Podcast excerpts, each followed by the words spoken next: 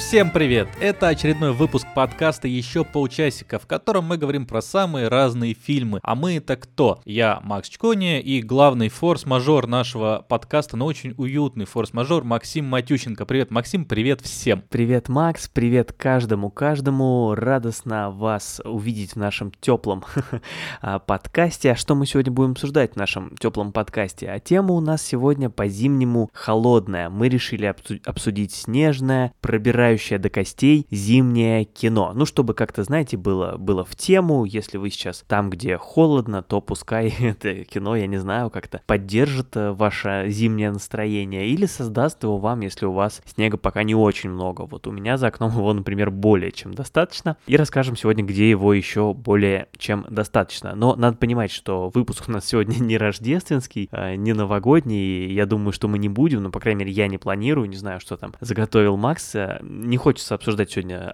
один дома, что там еще иронию судьбы. А вот зачем я все. пересматривал все это? Надо было заранее. Реальную любовь. Ну, чтобы 31 декабря время не терять, ты вот заранее. Да, посмотрел еще в июле. Чтобы у тебя на самое главное осталось там. Что ты еще планируешь в этот день делать? Да, поэтому сегодня мы будем говорить про что-то, может быть, менее очевидное, но не менее снежное. Тут э, даже не сомневайтесь. С чего бы ты начал? Конечно, с классики, но мы классику тоже решили исключить, потому что, ну, кто не видел, да, там, ну Фарго, Сияние. Хотел сказать сияние, а? Сияние. Ну ладно, хорошо. Ну скажи, скажи тоже. Видно. Сияние. Да, кто бы ожидал. Там Бал вампиров. Поланского вообще не люблю, Поланский. А у нас тут Дворец вышел как раз еще. Кстати, тоже, э, кажется, зимний фильм. Еще вот не удалось его посмотреть, но выглядит зимним. А, Нечто Карпентера, да. Отпуск по обмену. Ну, его уже, можно сказать, отпуск по обмену вообще считается, наверное, новогодний тоже для многих. Да, ты смотри. Да, извините. сразу по двум категориям не проходит у нас. Ну или выживший, да, кому он? Как-то вот обсуждать выжившего, ну что вы, да, вот поэтому решили подыскать что-то, что будет, э, будем надеяться, интересным, точно зимним, и, и хочется скорее начать это обсуждать. Есть ли люди, которые смотрят «Выжившего» с Леонардо Ди Каприо на Новый год? Просто такой, такой хороший праздничный фильм. Отличная традиция, кстати. Ну что, жизнеутверждающая.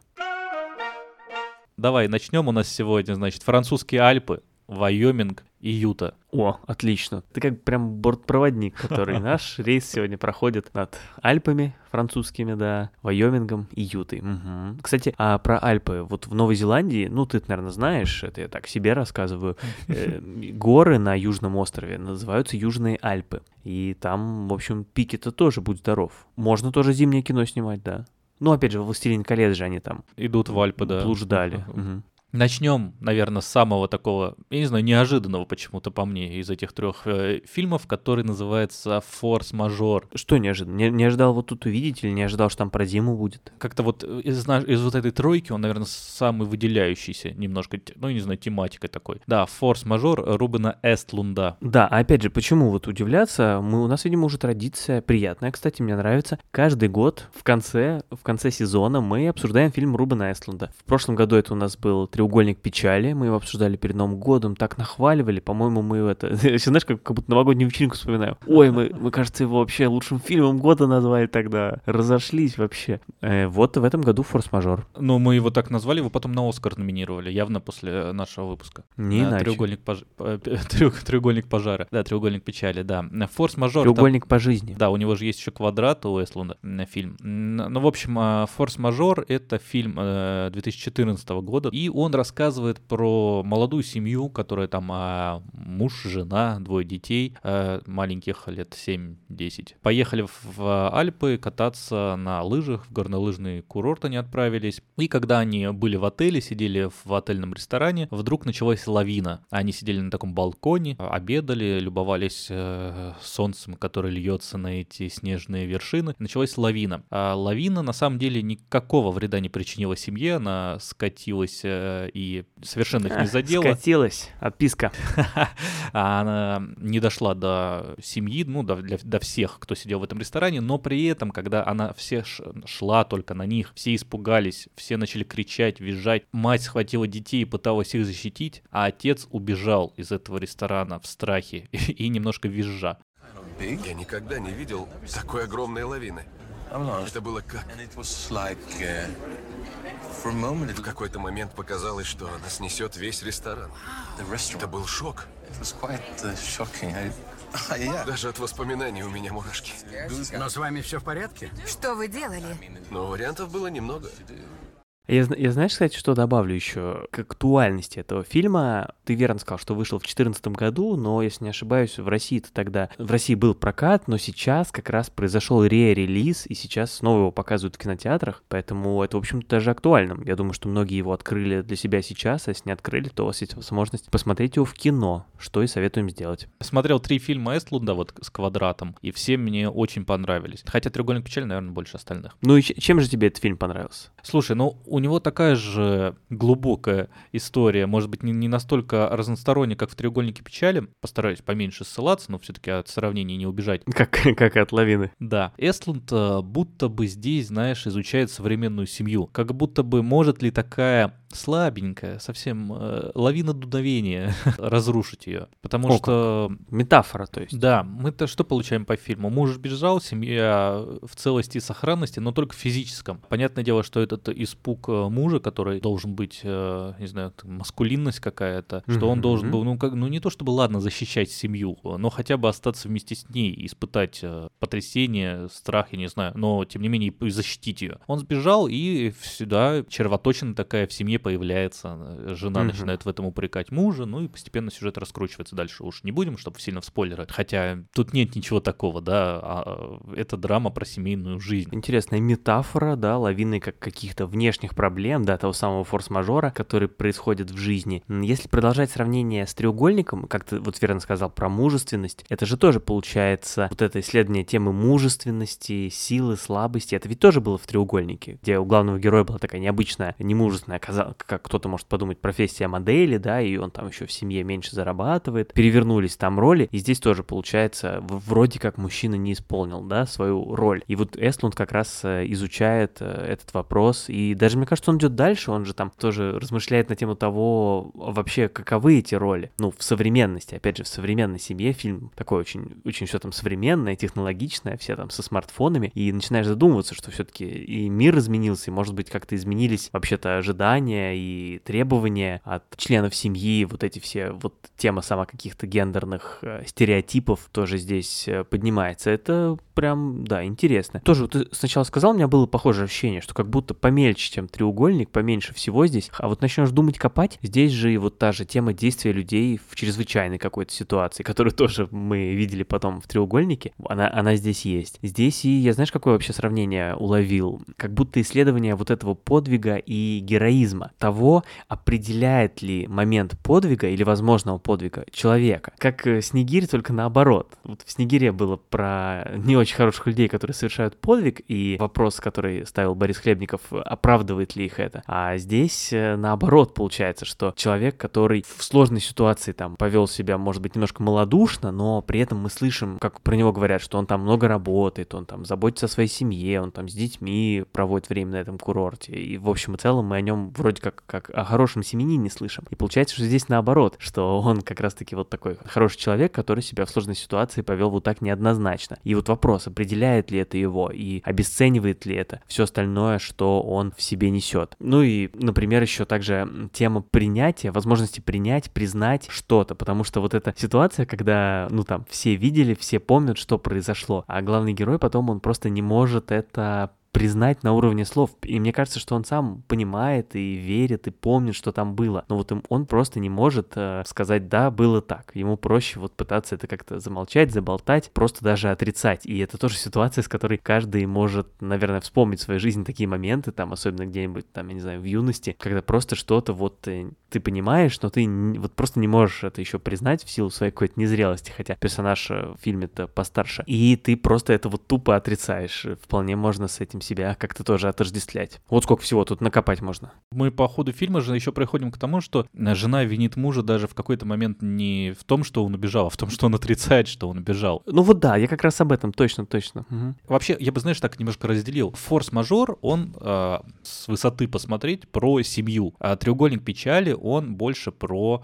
Про общество. Про общество, да, про устройство общества. Квадрат, он, скорее всего, про искусство. Скорее всего, ну, скорее, чем про все остальное, про искусство. Но при этом все, они по чуть-чуть забирают и всего из другого. Да, в «Треугольнике печали» мы также видели про... И про искусство там И про семейные отношения, и про искусство. В «Квадрате» тоже изучение маскулинности. А форс-мажор, да, он просто больше акцентируется на семье, но при этом, вот знаешь, эта семья приехала из Швеции, фильм шведский, в смысле, действие его происходит вот э, в Альпах. Семья приехала из Швеции, это явно состоятельная семья. Там постоянно есть акцент на том, какое-то дорогое место. Там С- Состоятельная семья, прости, перебью, но что-то номер у них какой-то маленький, они там что-то все в одной кровати спят постоянно, в одной ванной стоят, все время толкаются, что-то на нормальный номер не хватило. Да, там появились другие персонажи, они сидели уже в гостиной в этом номере. То есть там... Ну ладно, там... Да, да, ладно, ладно. Мы видим постоянно, что там а, показывают э, общественные туалеты, там писсуары, в которых бесконечно течет вода. Показывают, главные герои идут спать, а все вокруг продолжает трудиться, чтобы следующим утром они встали и им было комфортно. Интересно, что мы видим всю эту историю э, развития семейных отношений, вот это вот то, что происходит между му- мужем и женой. Обычно, мне кажется, такие вещи показывают чуть-чуть с точки зрения детей. То есть обычно, знаешь, вот как бы э, их взгляд небольшой. Но здесь эти дети там же. То есть мы также их наблюдаем со стороны, а смотрим все со, со стороны работников. А точнее, тут есть вот один уборщик, да, наверное, который ходит по номерам. И вот э, с его точки зрения мы наблюдаем за, им- за их ссорами. Француз он, наверное, но он не швед. И режиссер нам дает посмотреть взгляд максимально со стороны. То есть совсем по- постороннего человека. Не кого-то из, из семьи, просто уже со своими, не знаю, устоявшимися взглядами. Ты знаешь, возможно, что взгляд со стороны детей здесь тоже есть, потому что там есть много таких необычных ракурсов, когда идет какая-то съемка без э, лиц. Либо камера как-то со спины снимает персонажа, который, ну, мы привыкли, что в диалоге мы видим то одного персонажа, то другого, а тут мы в лучшем случае одного видим, а второй вообще спиной стоит весь диалог. Или камера снимает как-то, как будто э, снизу, например, она направлена на стол, и там один персонаж сидит, его еще, допустим, видно, а другой просто стоит, и ты вообще не видишь его лица и голову. И таких сцен очень много. Очень интересно за этим наблюдать, интересные ракурсы камеры. Я подумал, что это может быть как раз-таки и есть взгляд ребенка, который как-то либо там он ниже, да, поэтому смотрит снизу и что-то там не видит, либо он, знаешь, занят как будто бы своим делом, да, казалось бы, ну, дети там сейчас сидят, занимаются своими делами, что-то там рисуют или играют, но при этом они все равно, на самом деле, находятся в пространстве тоже слышат, что говорят, хотя смотрят краем глаза или вообще не смотрят. И вот примерно такую же картину мы видим и тут. Но я не настаиваю на этой версии.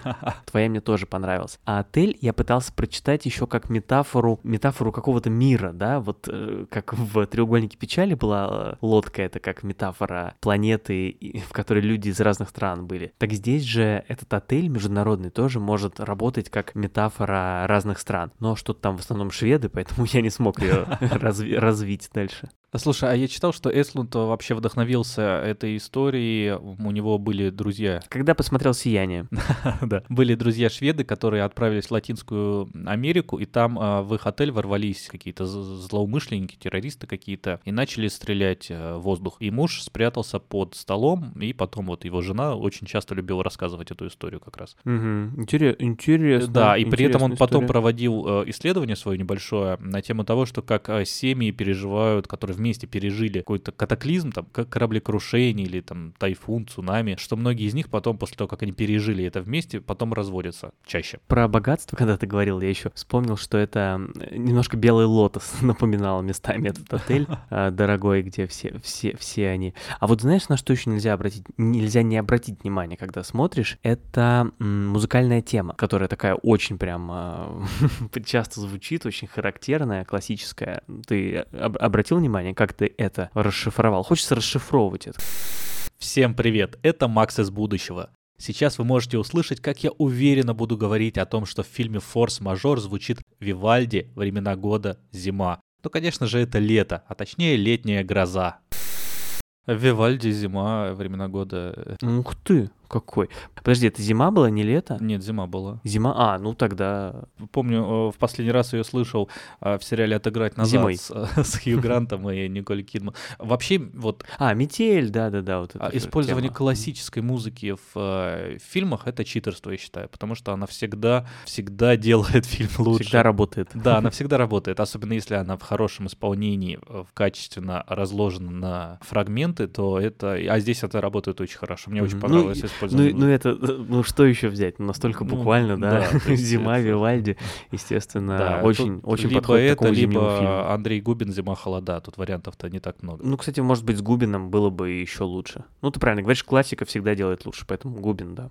Как еще, на что посмотрел? Вот э, какая она бывает, зима в фильмах? Вот в «Форс-мажоре» вот это, этот зимний фон, э, это что-то, что задает настроение, какую-то тему вот этого холода, который может там про- проникать в отношения между людьми и всюду. Вот такое она бывает, представление зимы в, в кино. И вот из того, что мы называли, ну вот какой-нибудь там «Фарго», наверное, да, тоже где-то где здесь, или там «Сияние», да, наверное, такой пример тоже. Что-то такое тревожное. И даже будучи такой солнечный, вот в «Форс-мажоре» как-то в основном, ну да, солнце там тоже есть, но там что-то много ночью дела происходит, когда люди сидят, отношения выясняют в номерах. Вот, а вот в, в таких фильмах, как «Фарго» или «Сияние», или там «День сурка», даже солнечная зима все равно тебя как-то это тревожит. Если вернуться к первоначальному нашему вопросу, что фильм на самом деле очень уютно зимний, то есть бывают э, фильмы, нечто, например, ну, по мне, там, что зима, что было бы не зима в плане м, антуража, для того, чтобы посмотреть его приятно вечером, не так много, а вот э, «Форс-мажор», да, хороший фильм про зиму, если его возможно,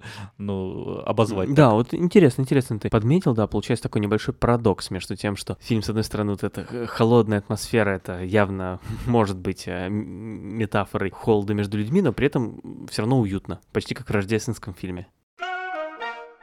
Начали с того, что Эстлунд э, показывал этот э, фильм в Каннах и даже получил особый взгляд Каннского фестиваля. А можем переместиться Мгм. дальше. И следующий фильм-то наш тоже э, связан с Каннами. И Тоже особый взгляд за лучшего режиссера, да. Ну, вы уже догадались, о каком мы фильме, потому что понятно сразу, какой фильм получал награду эту в 2017 году. Фильм между нами «Ветреная, «Ветреная река». Совсем не похожий фильм на «Форс-мажор». а «Ветреная река», место действия штат Вайоминг, США, на территории индейской резервации, которая так называется «Ветреная река», егерь Кори Ламберт находит тело девушки. На помощь для расследования приезжает другая девушка, агент ФБР, которая не знакома с местными нравами и с местной природой, довольно суровой, зимней в Вайоминге. И она, соответственно, просит э, Кори, главного героя, помочь ей в этом расследовании. Вы одна? Да, только я. Я Бен Шойя, начальник местной полиции.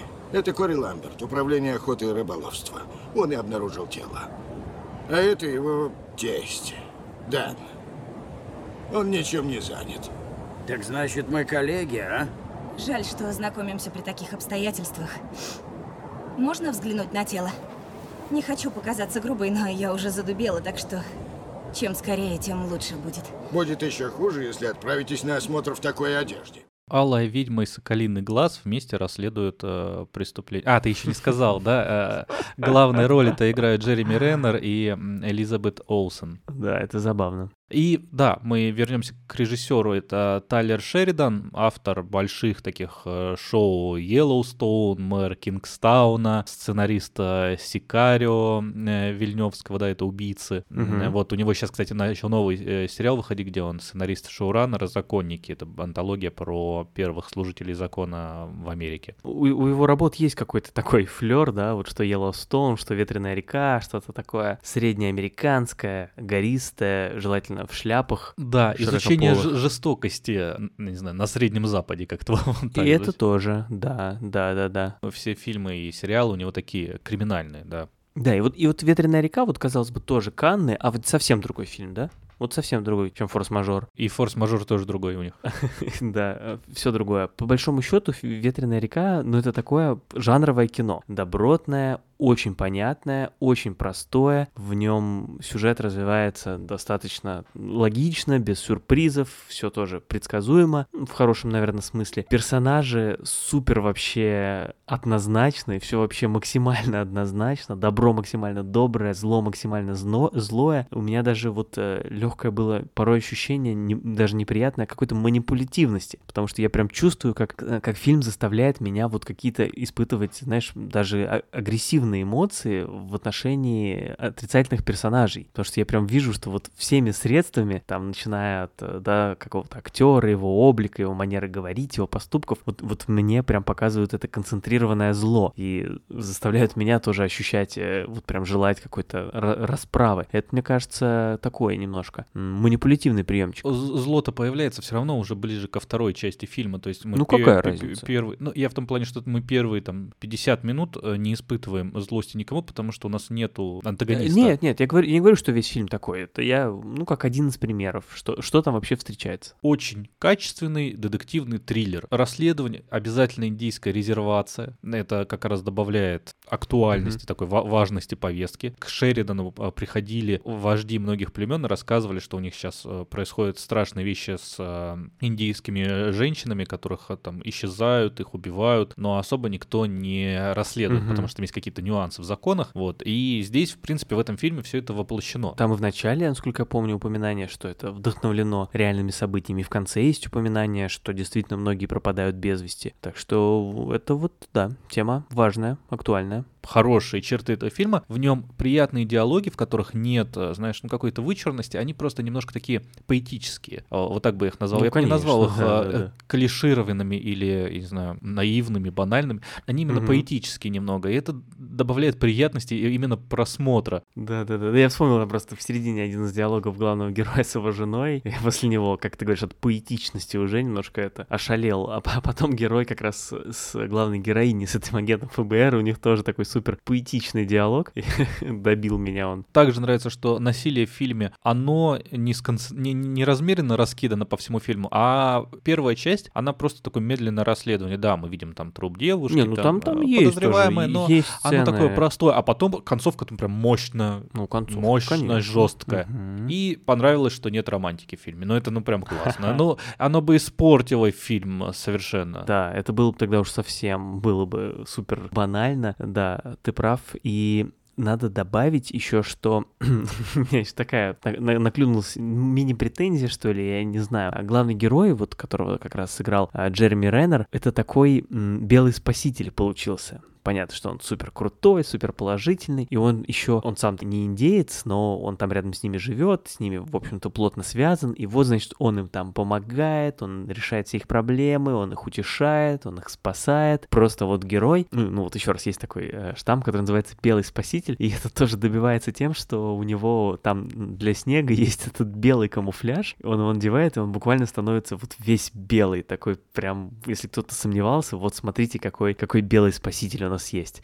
Это уже было, конечно, на грани даже немножко перебора, на мой взгляд. Очень приятная роль э, Элизабет Олсен, она ее как будто бы немного, ну просто такая хорошая, классическая. И также понравилось, что вот это вот отсутствие романтики, оно как будто бы наоборот добавляло романтики между главными персонажами. А, да, ты что-то ждешь все время, да, да, да. да. Ну и, и фильм, и фильм удивительно красивый, конечно. Пейзажи, все эти горы, поля, э, и вот эта эстетика какого-то, не знаю, зимнего выживания, что ли, вот эти постоянные разъезды на пикапах, снегоходы, вот эта вся экипировка, какие-то там рюкзаки, это все приятно смотреть. Да, у нас по красоте, наверное, вот этот фильм и следующий могут немножко поконкурировать, но мне «Ветреная река» по красоте тоже понравился больше, как и по ощущению холода, в нем в этом фильме э, самая такая большая концентрация. Да, и холод, и холод не такой уже уютный, как в «Форс-мажоре», да, и, и здесь, кстати, есть уже такой вот некоторый переход между темами, потому что здесь холод — это одновременно какая-то просто атмосфера холодная, опять же, которая наталкивает тебя, да, на мысли там о жестокости, о чем-то. И холод, он и буквально тоже действующий участник, потому что герои сами говорят, что здесь надо либо, здесь не, нет удачи, а здесь надо либо погибать, либо выживать. То есть это типа такой среда суровая, но честная. Не, не как город, где тебе там, ну как повезет. Попал маш- под машину, не повезло. Выиграл лотерею, повезло. А здесь все зависит от тебя. Все сурово, но честно. И да, тебе уже приходится выживать э, местами, и да, герои местами тоже уже начинают бороться с холодом, что нас уже к следующему типу зимних фильмов как раз подводит, где герои выживают. Отличный жанровый триллер, прям э, класс. Вот если вы просто любите триллеры, даже не обязательно зимний фильм, любите что-то типа, там, не знаю, «Багровых рек». Кстати, тоже реки. О, как совпало, да, видимо. Тема такая для, для триллеров. Прям вот, да, для любителей триль, триллеров или вот для тех, кто хочет хороший зимний фильм. Мне, знаешь, в нем чуть-чуть не хватило детективности, потому что я, э, вот мне нравятся такие фильмы, когда ты можешь еще как-то поучаствовать в деле, да, ну, хотя бы Мгм. какие-то намеками. Здесь нет, ты как бы получаешь все факты постепенно-постепенно, и главный герой узнают все раньше тебя намного. Ну, то есть, либо они получают же в тот же момент, когда ты раньше не можешь предложить своих версий. И развязка не то чтобы очень вдохновляет. Согласен, если было бы еще больше детективности, это было бы только, только в плюс фильму. Так что между нами нету гор, да, во мнениях о предыдущих фильмах. Ох, еще меня ли- хвалил за подвязки. Вы смотрите, смотрите, что творит. А будет ли между нами горы после обсуждения этого? Да, это фильм «Между нами горы». Нет, сложно было догадаться, когда я сказал уже дважды это до этого. И он рассказывает про Бен и Алекс, а, которые потерпели авиакатастрофу и оказались в далеких заснеженных горах Юты вдвоем с собакой. Э, Им надо выжить среди всего этого. В Нью-Йорке будете без четверти шесть. Я заказал нам билеты. Оставалось немного. Неужели? Да, Спасибо. Вы уже отдали полетный план? это лишнее. Еще светло. Полетим по ПВП. А как же буря? Это ерунда. Уверены? Знаете, я служил во Вьетнаме. Если по мне не будут стрелять, я доставлю вас. Тебя чуточку поправлю. По-моему, они по сценарию-то оказались в горах Колорадо. И да, это они снимали в Юте. А, о, прошу Да, да, прощения. да. Ну, я, знаешь, я Как просто вижу Юту горы Колорадо и сразу. перепутал? Ну, так, так, Конечно. так я же увидел их в фильме и такой, ну, это Юта. Да. А, все, ну да, да. Наоборот, видишь, меня не обманули. тогда. Да, да, да. И этот фильм, этот фильм уже как раз из череды фильмов, где холод используется по своему прямому назначению, чтобы убивать людей, и люди в, в этом фильме ему противостоят. Как раз как фильм «Выживший», да, где герой выживал, сражаясь в том числе с э, холодом. Или фильм «Эверест», кстати. Ты мне скажи в двух словах, как тебе «Эверест»? Вот мы с тобой никогда не обсуждали этот фильм. Мне нравится, как рассказана история, но с художественной точки зрения, как фильм, мне не очень сильно понравился. Он Мгм. просто... На реальных хоро- событиях зато, Да, я понимаю, что да, что ты в восторге от этого. Мне понравилось, что там нет, э, как любят добавлять даже в такие на реальных событиях, какого-то классического антагониста, но там нет антагониста, кроме Эвереста. Там даже персонаж Джорджа, Бро- Бролина, он такой, то есть он как бы, может быть, чуть-чуть э, заноза в заднице первые 10 минут, а потом нет, все равны, и все адекватные люди. Все равны как на подбор, да. перед вот, вот стихией на Эвересте. Я, кстати, слышал от э, человека, который знаком с альпинизмом, что Эверест очень хорош в плане того, как там воссоздали все, что очень правдоподобно показано, именно какие-то, знаешь, даже реакции людей, поведение людей на горе, все очень, экипировка, что вот это все очень правдоподобно. Это тот фильм, каким он и должен быть. Я не, я не знаю, насколько там она правдивая, эта история, но по итогу, э, как бы все, что там случилось, э, в целом случилось и в жизни. Как показать такое событие, да, показано все хорошо, но просто как с художественной точки зрения, ну, вот такой вот, это скорее документальный фильм практически, по мне. Ну, прекрасно.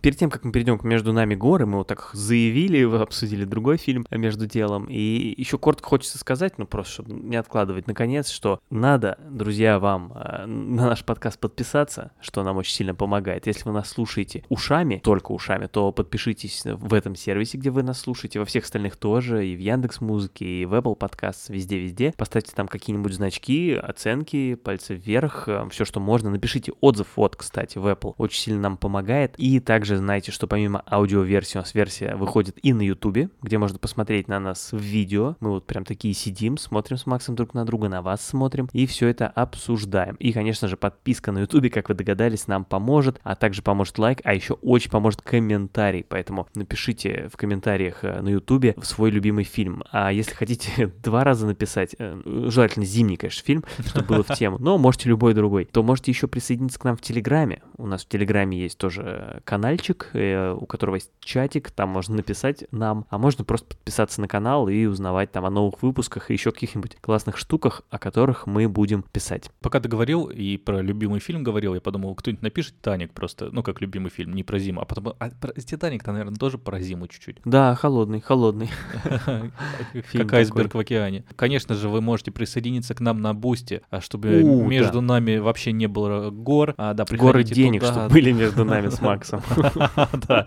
А, приходите к нам туда, там у нас есть небольшой мини-контент, который можно получать тоже, как и наши выпуски подкаста, каждые две недели. Шоу называется «Еще минуточку», где мы обсуждаем самое разное. Вот, есть разные уровни подписки, которые начинаются совсем от малюсеньких э, сумм, например, от 100 рублей. Но вы уже все равно будете получать наши Абсолютно все, десятки наших, да, десятки наших выпусков, можете подписаться и потом сразу отписаться, это вообще не проблема, выпуски вы все получите, да. Как Макс сказал, приходите к нам туда, там нет ни снега, ни дождя, потому что а где есть, может быть, не дождь, но как минимум снег а, в горах Колорадо. Вот, а, куда да. мы можем наконец вернуться. Да, а, а есть ли там что-то, кроме э, гор? В этом фильме там есть еще Бен и Алекс. Мне кажется, придется снова повторить синопсис. В общем, да, Бен и Алекс пытаются выжить в горах Колорадо. Вот. Бен и Алекс э, э, это мужчина и женщина. А то можно подумать, что две женщины. Да, Бен это Идрис Эльба, а Алекс это Кейт Уинслет. Состав, то есть, ну, К слову о Титанике, да. да. Еще, кстати, в фильме играет Боб Бриджес, кстати, брат Джеффа Бриджеса, и Дермат Малруни, и собака.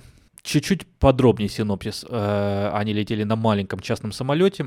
Пилоту стало плохо, самолет разбился, выжили Бен, э, Алекс и собака. Все это время выживают, и я так и не понял, когда у них одна пачка орешек на все это время, почему они даже не упомянули, что можно съесть собаку, ну хотя бы сначала это. Не... Нет, подожди, там один раз, один раз э, она говорит один раз, что, что он тебя съест, собаки. Это просто шутка, э, ну такая. Ну да, да, да. Не, ну это настолько очевидно, что можно было и не говорить. Ну что, они ну не будут есть собаку, просто даже не Нет, я еще надеялся, что в конце окажется, что они на самом самом деле ее съели, и они просто представляли себе, что собака все это время с ними. Но это, это, это я понимаю. Это бы немножко спасло фильм, потому что, ну, честно говоря... Точно, я бы тогда прям респектнул. Кажется, что, ну, Идрис Эльба, Кейт Уинслет, ну что может пойти не так, а пошло не так практически все, кроме красоты гор. А, фильм ну, настолько пустой, он как будто бы ромком э, с какими-то э, такими мин минутами драмы. И абсолютно, ну, то есть вот я, мне кажется, это пример того, как насколько может отсутствовать химия между персонажами. Ну, совершенно два человека, которые не подходят друг другу, и при этом, ну, в целом они как-то между собой, э, ну, совершенно неорганично выглядят. Нет никаких сомнений, что и, и тот и другая потрясающие актеры, но конкретно здесь это по полное отсутствие химии. Действительно, куча логических несостыковок в фильме, ну не хочется их говорить, даже чтобы не, не портить, я не знаю, хотя тут можно ли испортить впечатление от просмотра, они и так вам его испортят. Там эти эпизоды с этим, со зверем, с диким, в общем, какой-то кошмар, если честно. А, как-то рационально смотреть совершенно невозможно, в общем, ерунда. Хотя горы красивые, да, полюбоваться на горы вполне. А потом все проблемы, но они настолько искусственно придуманные, то есть они не то, чтобы их персонажи сами виноваты в том, что случилось, хотя ну в какой-то степени, а в том плане, что идут два героя по заснеженным горам и лугам, ну кто-то должен провалиться в лед. Обязательно там еще что хижина сто процентов будет. Ну то есть тут даже нет спойлеров, это просто нет ничего, вообще ничего. То есть э, возьмите 10 рандомных фильмов про то, что происходило с людьми, которые там оказались посередине э, лес и гор э, зимой, здесь все это будет. А, а ты знаешь, на самом деле, да, таких фильмов довольно много. Я тоже, когда начал изучать тему, понял, что мы могли ее сузить и сделать выпуск про зимние фильмы, где выживают в горах. Или даже мы могли сделать зимние фильмы, где выживают в горах после падения самолета. Даже таких фильмов найдется несколько штук. На выпуск хватит. Да, вот слушай, как раз давай здесь отвлекусь немножко от «Между нами горы». Есть э, хороший фильм, который называется «На грани» э, с Аликом Болдуином и Энтони Хопкинсом. Угу. Уже понятно, что хороший. Да, фильм постарше, он там в 90-х снят. Тоже не самый сложный фильм по структуре, там такая же даже сюжетно они разбиваются на самолете и оказываются посередине лесов. И есть небольшая интересная вещь, что э, герой Болдуина знаком с Хопкинсом, и при этом а, герой Болдуина спит э, женой Хопкинса. Как бы на этом начинается весь конфликт между двумя персонажами. Их там чуть больше, но вот между ними двумя. Конфликт простой, но он очень приятно развивается, ты совершенно не понимаешь, куда придет. Вот абсолютно, Вот ты не такое- знаешь, кто. такое да. люблю. Мгм. А вот между нами горы, ну мы же все знаем, чем это закончится. Мы не знаем, чем это закончится, не знаем, после 10 минут, проведенных с персонажами, потому что слишком а, атмосфера, какой-то настрой, не знаю, авторский голос, он говорит нам о том, что вот, вот такой-то это фильм. Он э, нет у него там каких-то заявлений о намерении, что мы сделаем жесткий триллер, э, в который, там, я не знаю, герой Идриса Эльбы будет есть э, Кейт Уинстед.